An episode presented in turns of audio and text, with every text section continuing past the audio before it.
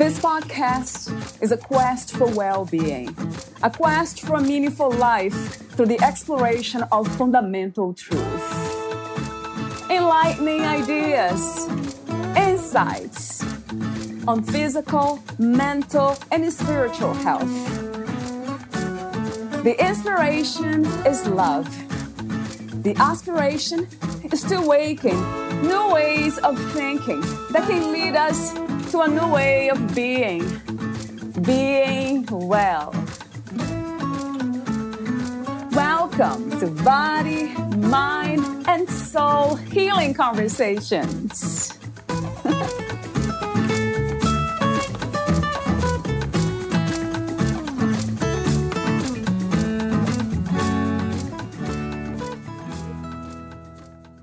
Traveling through life alone means you have enough faith and trust in yourself so you don't need to follow the stories that others put in your head, because those stories will almost certainly benefit the storytellers, but they probably won't benefit you or society or the planet. We can know and trust ourselves well enough not to journey too far into imaginary worlds. We don't need to listen to stories someone tells us or stories we tell ourselves. We don't need to follow mass movements. There are too many pitfalls along that pathway. Presence in the now is sufficient. Presence in the real world is sufficient. Valeria Teles interviews Jon Turk, the author of Tracking Lions, Myth, and Wilderness in Samburu. Jon Turk earned a PhD in organic chemistry in 1971 and was nominated by National Geographic as one of the top 10 adventurers of the year in 2012. Between these bookends, Jon co authored the first college level environmental science textbook in North America, followed by 30 additional texts in environmental, physical, and earth sciences. At the same time, he kayaked around Cape Horn and across the North Pacific from Japan to Alaska mountain biked across the northern Gobi and Mongolia, and made numerous first ski descents and first rock climbing ascents around the globe. During extended travel in northeast Siberia, Jon's worldview was altered by Moolynaut, a Siberian shaman, and his later books reflect these spiritual journeys. Jon has published four trade books Cold Oceans, HarperCollins, in the wake of the Jomon McGraw Hill, The Raven's Gift, St. Martin's Press, and Crocodiles and Ice, Ulican Press. His newest project, Tracking Lions, Myth, and Wilderness in Samburu, to be published by Rocky Mountain Books in September 2021, delves more deeply into a mind body spirit theme, supported by adventure storytelling integrated with an anthropological view of the role of art and mythology in human development. Meet Jon Turk at jonturk.net. Here is the interview with Jon Turk.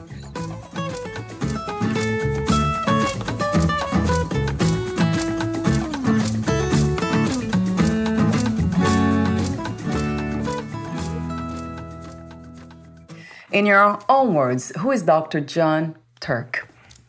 Well, I'm a 75 year old guy. I got a PhD in organic chemistry a long time ago, 50 years ago. And then I became an adventurer. And in my journeys of extreme adventure on the coast of Siberia, I met a 94 year old Koryak shaman. And she called me. She told me, she says, Come here, come to our village it will be good if you do. Those four or five words changed my life, and that was uh, about 20 years ago. And since then, I've continued being Jon Turk. I'm the ex scientist, I'm the writer, but I've been on this mission, on this journey, on this quest that Moolynaut, the old shaman, sent me on. Yes, and we had a conversation a few weeks ago about your first book or the book on that story.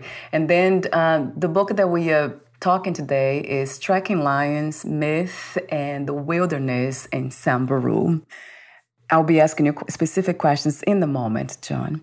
But for now, let me ask you some of the uh, warm up questions. The first one today is about the mind and thoughts. What is the mind and what are thoughts? Are they, from your perspective, located in the brain or this is a non local phenomenon? Yeah. The mind is the most complicated structure probably in the universe. Yeah.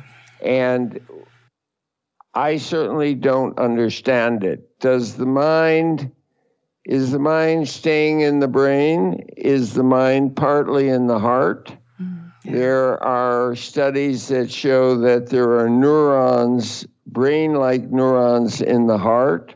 So, do we think from the heart? Do we think from the mind? Or is somehow the mind connected to the cosmos? And these are very important questions, and I have no way to answer those. So personally, I just give up. Do you have some and, theories? some uh, ideas? I don't going to have any theories. What's important to me is really three things. My presence. Now, how do how do I gain that presence? Does that come from the cosmos? Does that come from the heart? Does that come from my father speaking to me? I don't know. But I'm trying very hard in my life to channel whatever power I have to gain presence. Mm. The other point mm. that I, I'm trying to channel my energy towards is love, unconditional love. What is love? Where does it come from? Well, I can't describe that. Right. I can't tell you whether it's cosmic love or heart love or mind love or love from my father, but I know the difference internally between love and anger. And I want to embrace unconditional love. And so asking where presence and love comes from is a really good question, but it's beyond me. I'm just a simple guy. I can't answer those questions, but I hmm. know the direction. I know very clearly the journey I want to take. How would you describe presence, John? Simply living in the moment and not living in the future and living or living in the past. And it's an interesting thing because we to survive we need to live in the past and in the future. So when you're, let's take an extreme example that we'll be talking about later. You're in the jungle, you're in the savannah, and there are lions out there. So you see a movement in the bushes, and you have to identify. Last time I saw that movement, what was it? Oh, I can't identify it's a lion now but I think that's a lion from my past experience.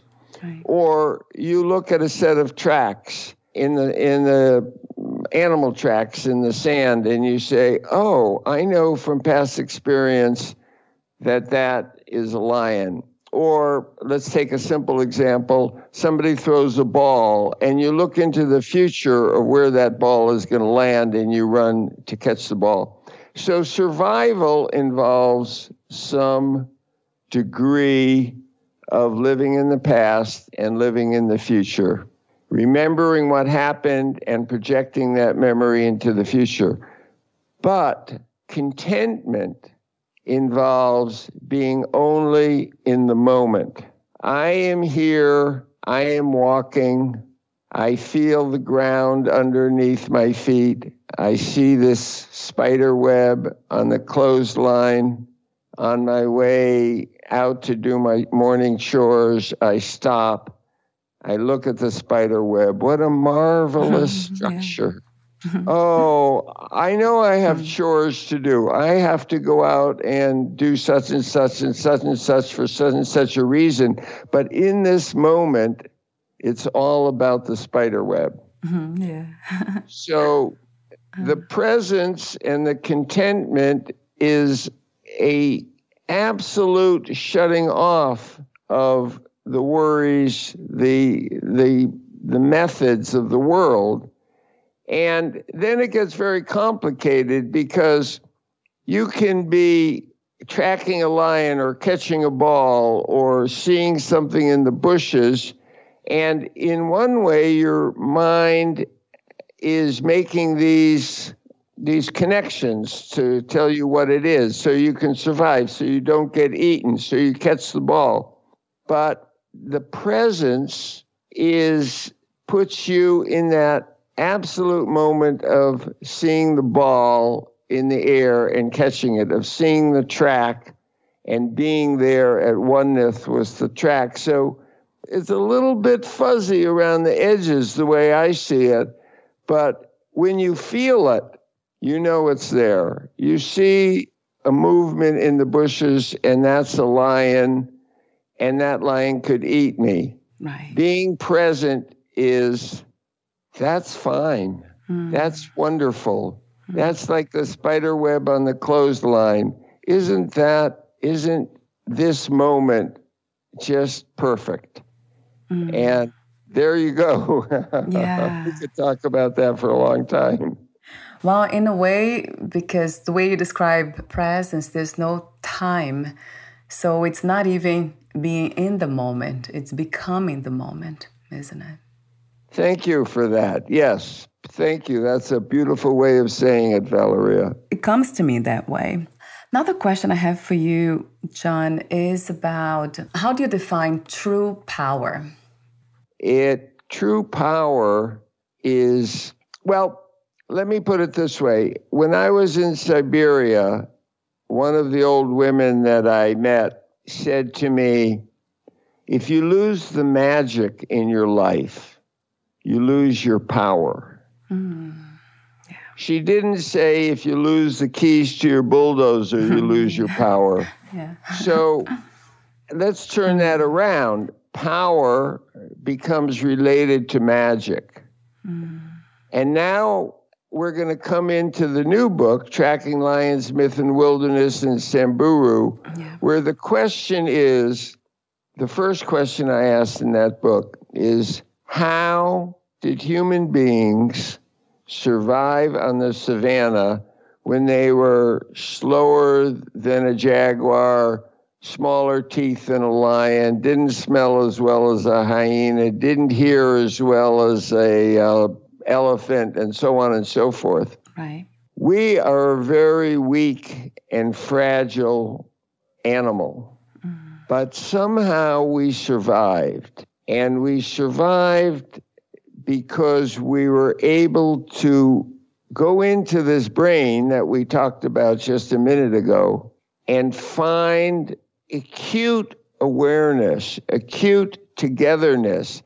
We part of the magic, part of the power of the humanity comes from community, mm-hmm. from each other. Yeah. And that leads us back into love. Right. Love is a big, is a huge component of human power.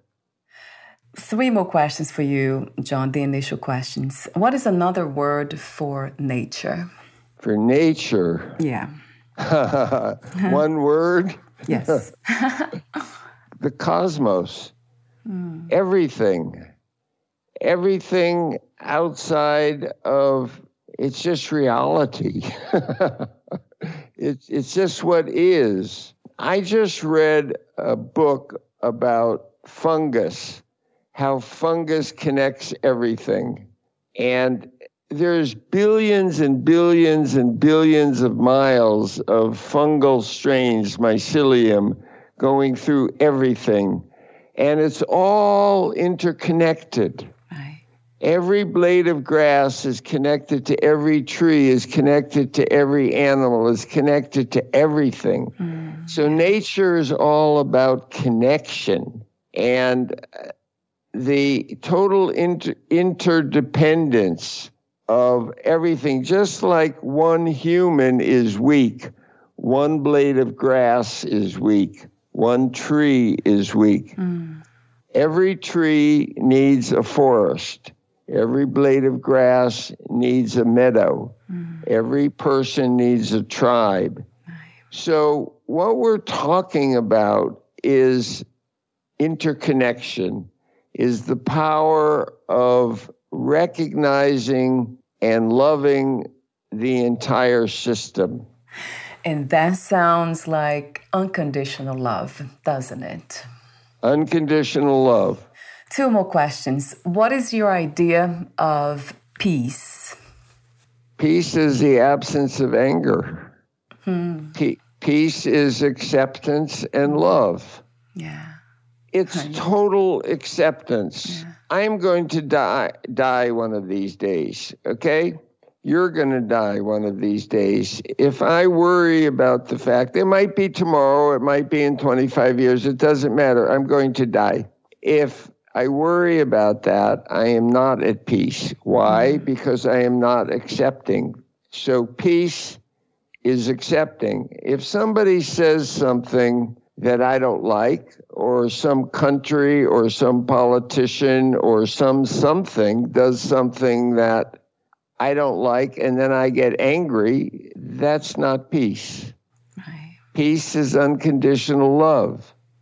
That person did something, and that person had to do that because they had to do that. Mm-hmm. I was caught in an avalanche a number of years ago, and a horrendous avalanche. I was skiing a big line in the backcountry mountains, and I made a mistake.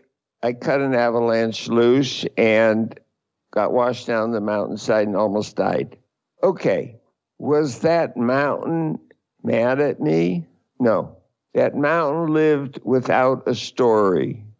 That was the flow of what happened. And partly because I made a mistake, I was careless, but the mountain was not angry at me. So I think to be at peace, we have to recognize if somebody does something nasty to me. They knock my hat off. I'm walking down the street and somebody knocks my hat off. I think we have to treat that like the avalanche. That person really wasn't in control of themselves. Mm-hmm. And peace is accept, acceptance of that and unconditional love. Now, we can try to avoid those people. We can try to avoid being in the avalanche. But once we're in the situation, I think we have to just embrace whatever happens. Yes, even if we respond in a negative way, that's also unconditional love. So there's nothing that is, it is excluded. I know you're suggesting that we behave and act in certain ways, but that's a challenge to do, isn't it? Because that goes back to control, trying to control how we respond to life when we are life itself? Well, I figure that there are three or four people in the history of humanity, Buddha and Jesus and a few others, who managed to live what we're talking about all the time. And I think part of peace is to realize that I'm not Jesus and I'm not Buddha and I'm not another one of those people who can be present, be loving, be unconditional love all the time. So part of the peace is when I do fall off the wagon, when I do something really stupid and get angry at my wife or whatever, I think part of peace is not only do I have to forgive others, I have to forgive myself. Ho, ho, ho, Jon, you were so silly. You got angry at whatever. You got angry at your chainsaw. Your chainsaw didn't start, so you got angry at it. Let go and laugh at yourself. When my wife Chris died tragically, instantaneously in an accident, I went into deep mourning. I was destroyed emotionally. And the only way to escape it, the only way to find my way through the grief was to embrace it. I am so sad. Let let the grief come in. I understand that presence, if I had real presence, that moment is gone. She's passed. The present is a present without her, and I should have no grief. But that doesn't work. Right. yes, it doesn't so work that way. You have the grief, and you say, I'm flawed person. I have the grief. I embrace it. Let it come in. Don't mm. fight it. Mm. In the same way, if you get angry at your chainsaw, ha ha ha, Jon, you are really funny. that is really funny. And don't beat yourself up at it. Bye. So, yeah. That's a beautiful message. Yes, yeah. Embrace it all, right? Which is another, it seems like a practice, is, uh, doesn't it, Jon? That might be the yeah. practice that Jesus and Buddha, they were engaged in. That was the commitment, maybe the 100% commitment to that kind of expression. And my last warm up question is about positive thinking. What do you mean when you say that? You mentioned those words in your book, in your note. We're going to go back to presence and love. Mm, I, I right, right. That's like what it meant. Mm. I don't want to sound like a broken record, yeah. but positive thinking is not thinking, I'm going to get rich tomorrow. That's not positive thinking. positive thinking is not if I do A, then something wonderful will happen to me. If I, whatever, fix my chainsaw, then my chainsaw will start. That's not positive thinking. Positive thinking is being open to whatever happens, mm. which is presence, mm. which is what we've been talking about. Yeah. Yeah. Being open. Oh, I love those. I love your wisdom, and it's very clear. It's very, very clear to me. Thank you. Thank yeah, you. Thank you, Jon. So, you wrote the book, Tracking Lions Myth and Wilderness in Samburu. Talk to me about the main inspiration and purpose of writing this book. This book has been germinating in my head for 50 years. It comes back to the question really, the fundamental question where does evil come from? And why are people so often not nice to one another? Yeah. Opposite of what we've just been talking about. Yeah. So I went to Samburu, which is a indigenous nation embedded in northeastern Kenya to work on a lion tracking project.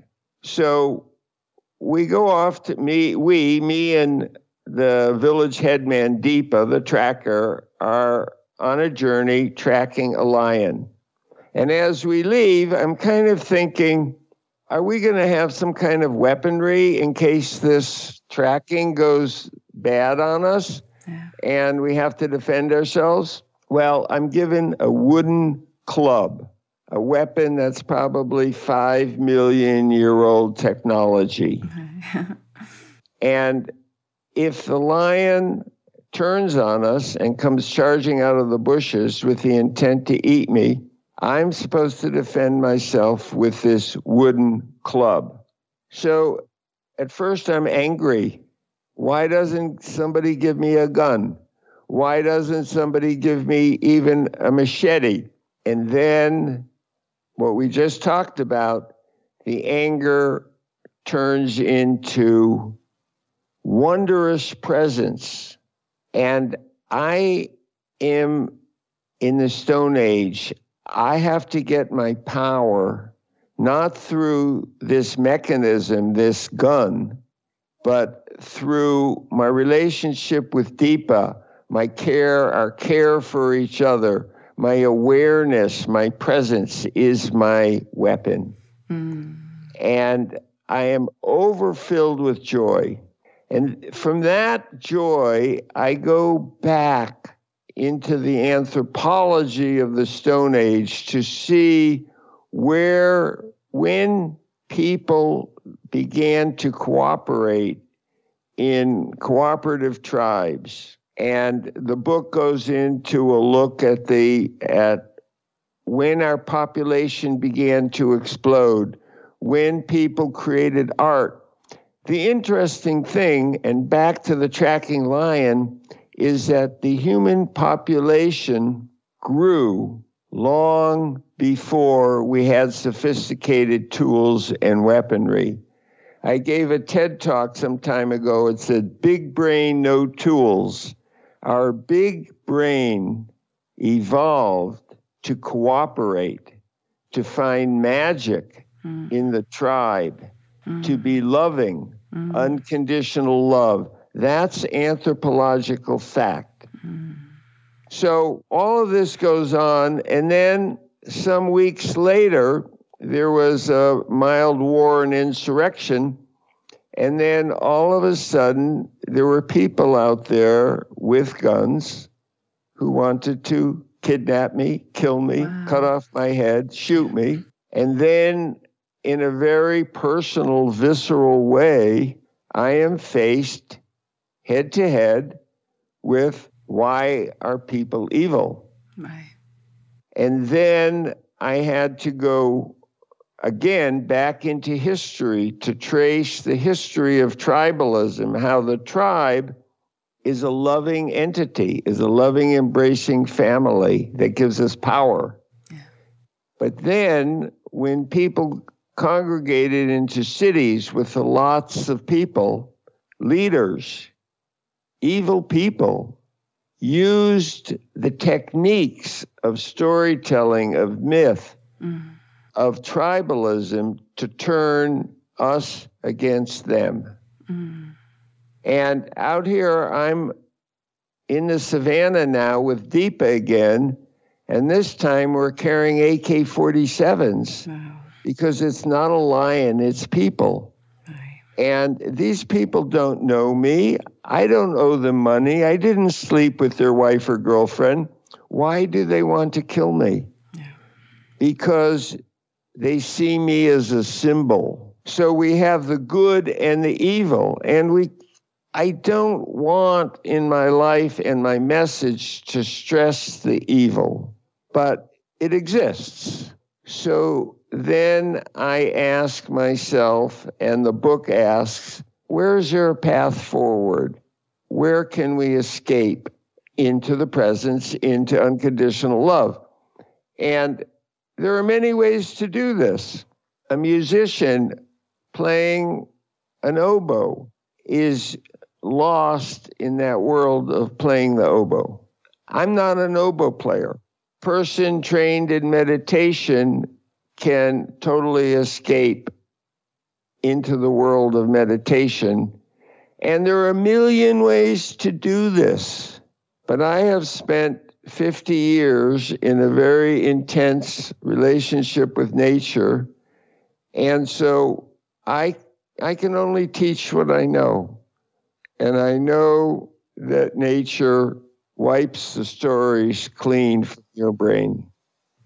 I love the way in your book you say traveling through life alone means that you have enough faith and trust in yourself so you don't need to follow the stories that others put in your head.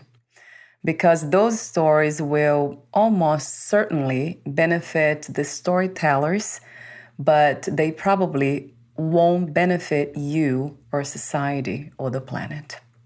Thank you for that. yeah, I love that. Storytelling. Where do you draw the line on storytelling, Jon? When you talk about presence, to me, it comes as this moment as it is, as it is happening, everything happening, not in the moment even, just becoming the moment, as I mentioned earlier. Is that possible, really, to navigate this reality without stories, without belief systems? Hmm. when I was in Siberia, my five years in Siberia, going back to my previous book, the one lesson I learned was that our power, our ability to survive, comes from three sources. It comes from the shaman, the hunter, and the tundra. And each of these words is a loaded word with a metaphor. The shaman, our spiritual journey, our pure unconditional love, our presence, our removal from the real world into this world of unconditional bliss. The hunter, but at the same time, we have to eat. And the hunter is the person who feeds us. And again, the hunter is the provider. It's just a, a, a symbol here. Yeah. And the tundra, the tundra being the foundation of it all. You asked in your question, where do you draw the line? I can't draw a line for you. yes. right. Because right. every moment of every day, mm. we are faced with the reality of the shaman, the hunter, and the mm. tundra. We are faced with, I, I thought about this for a long time. I'm jumping just a little bit you grow a garden. You grow you put a seed in the ground and that seed is going to turn into a tomato plant and sometime down the road you're going to have a tomato which will be yummy. Are you living in the future? Well, no, not really. I think what presence means is I know that planting this seed in the future will produce a tomato. But presence means I'm not bummed that I'm working so hard so I can get the tomato. I'm enjoying every moment, planting the mm, seed, right. putting the earth over it, watering it, caring for it, weeding it. Every moment is joyous. And then eating the tomato is also joyous. Mm. So there's a story. I plant the seed and I end up with a tomato and the presence and the presence of every moment. And we need both to survive. You have to know the trajectory of this growth of this tomato plant to eat. Right. So the story becomes important, but at the same time, mm. we remove ourselves from the story at every instant in time. I am joyously watering this tomato plant. I am out here in the nature with the slugs and the few garter snakes, and I'm pulling the weeds and I'm putting them down to create mulch so that this loving tomato plant will grow. Mm-hmm. So, our stories, the hunter, and our spiritual journey, the shaman, are intertwined like the mycelium, like the fungus that connects all of life. Right. I'm not going to draw a line between them. yeah. So it is the paradox. So it's um, holding that space for both the story and no story at the same time. Right. Yeah, that might and, be and yeah, and we can't create too much of a story about our lack of stories or where the story ends and the story begins. Uh, yes. yeah. And that's um, an interesting thing about survival, too, is that uh, whatever we are doing here to survive in the future, it might not happen. We might just uh, not be here to experience whatever the story is telling us about, right? Enjoying whatever it is in the future. Uh, but we seem to miss that, the magic. Yeah, and it is magical to know that this might be it. This is it. And this is beautiful. In your book, you say, you use a term actually. You say, we need to understand ourselves and to make peace with our think too much, know it all brains. Did you create this term, um, Jon? Think too much, know it all brains? Yeah, yeah. I mean, it's funny. I think too much, know it all brain. Um, you know, we think too much. Thinking is telling ourselves stories all the time. We're we're always somewhere else. I I posted something on um, Facebook the other day we live in the forest in Montana, and we don't have indoor plumbing. We have an outhouse, right? Yeah. So every morning when I have to go to the bathroom, I go to the outhouse. And every morning I pass this blue spruce tree that I planted when Chris, my wife, died. And the other day, a few days ago, I stopped at the tree and just to embrace it and to love it and to be near this tree, to be at this tree. And I was embracing this tree. It's now about twice as tall as I am. And I looked inside the branches and there was a bird's nest. Oh. And I looked in the bird's nest and it was a year old, not this year's bird's nest. So for a year, mm. I've been walking past this tree on the way to the outhouse every single morning. And I did not see the bird, and I did not know there was a bird family live there, living there. Why?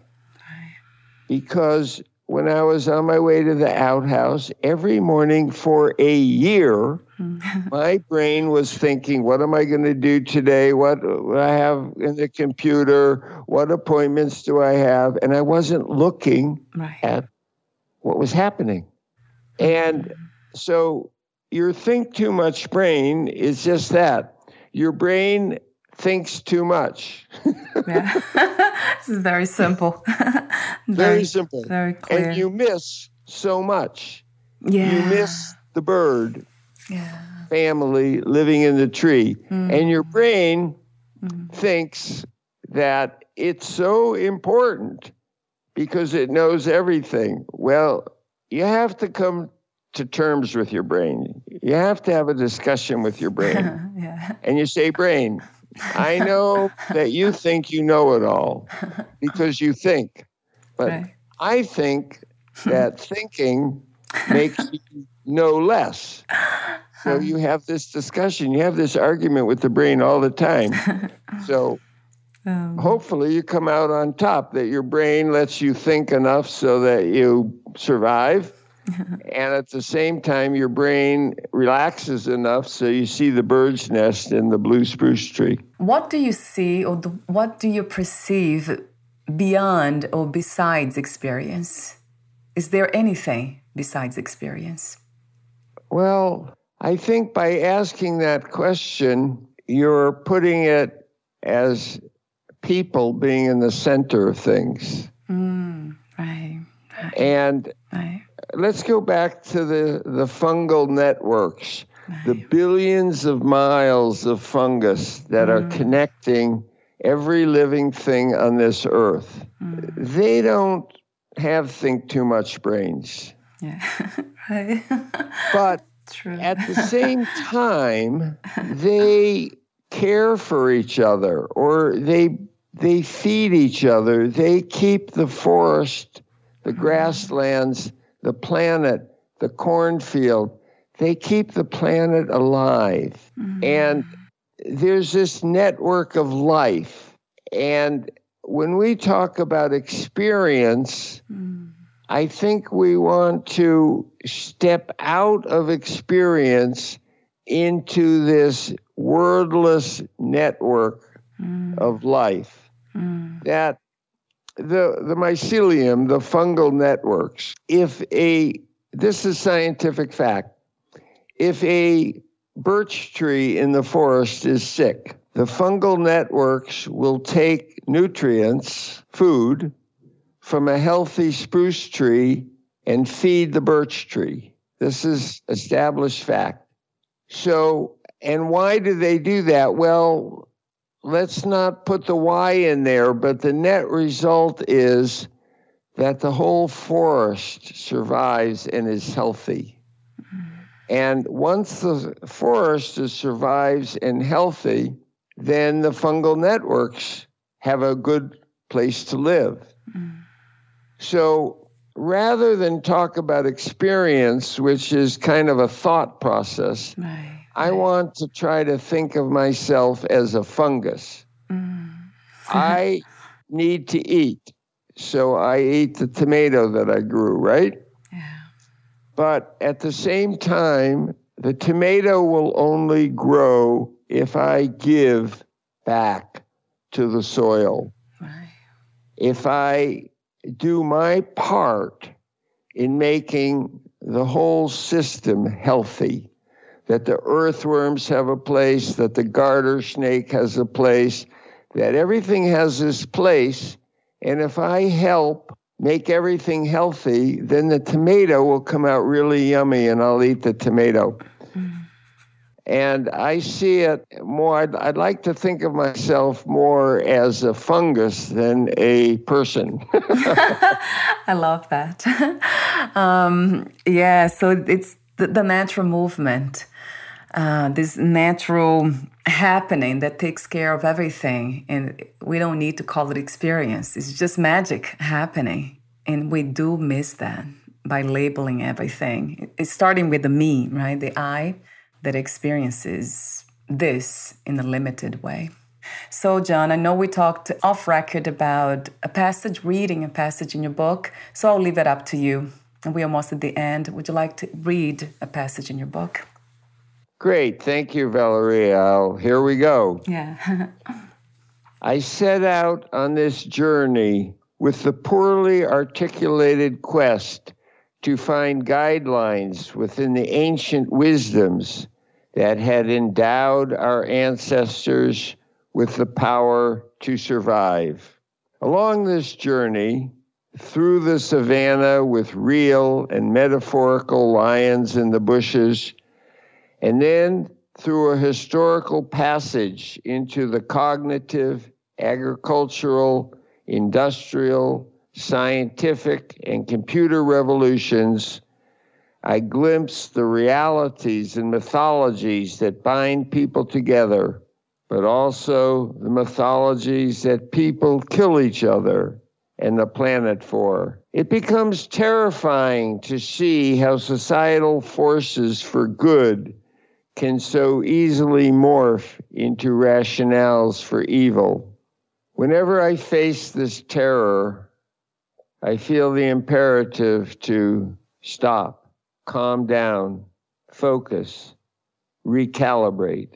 If I ignore the grand generalizations about humankind and concentrate instead on who I am and what I have control over, I open the floodgates of my brain to find uncomplicated sensual awareness without mythologies of any kind. Yes, Humans are hardwired to follow the pathways of myth, but we don't have to go there. We are hardwired for violence as well, but we can journey through life without killing anyone if we choose to. Each one of us has a plastic cerebral cortex, and it is imperative in this modern world, teetering on the, on the brink to do our best to crank that cortex into positive action. One good place to start, we can know and trust ourselves well enough not to journey too far into imaginary worlds. We don't need to listen to stories someone tells us or stories we tell ourselves. We don't need to follow mass movements. There are too many pitfalls along that pathway. Presence in the now is sufficient. Presence in the real world is sufficient. Yes. I love the way you read this too. I love the message. I love everything about it, the resonance of it. My body was responding to it. That's interesting. Thank you, Jon, for your presence in this reality and your contribution to love, really, unconditional love, by being that. Thank you. Well, thank you, Valeria, for all the amazing work that you're doing and your amazing website and your all of your podcasts and the huge reach that you have in putting out um, sharing these messages that you're sharing. Thank you, thank you, thank you. Thank you, Jon. Thank you for the encouragement. The body appreciates. I guess like the only question I have for you now is where can we find more information about you, your books, products, services, and future projects? Yeah, the book Tracking Lions, Myth, and Wilderness in Samburu, published by Rocky Mountain Books, is due to be published to be available September 3rd, so a little bit over a month from now. My website is Jon, J O N, Turk, J O N T U R K dot net. And as I've said many times, go onto my website. If you have any questions, if you want to talk about my book or you have ideas or disagreement or whatever, send me an email. I, I will respond. And we're really hoping that in our own small way, what you're doing, Valeria, what I'm doing is helping to make the world a little bit of a better place. Thank you again, Jon, and we'll talk soon. Bye for now. Okay, goodbye. Thank you. Bye. Thank you.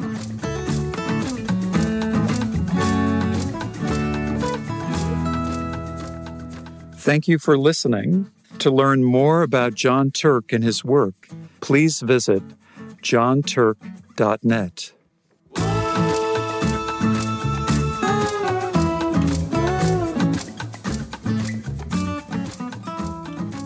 more about this podcast, please visit fitforjoy.org slash podcast. Thank you again for listening, and bye for now.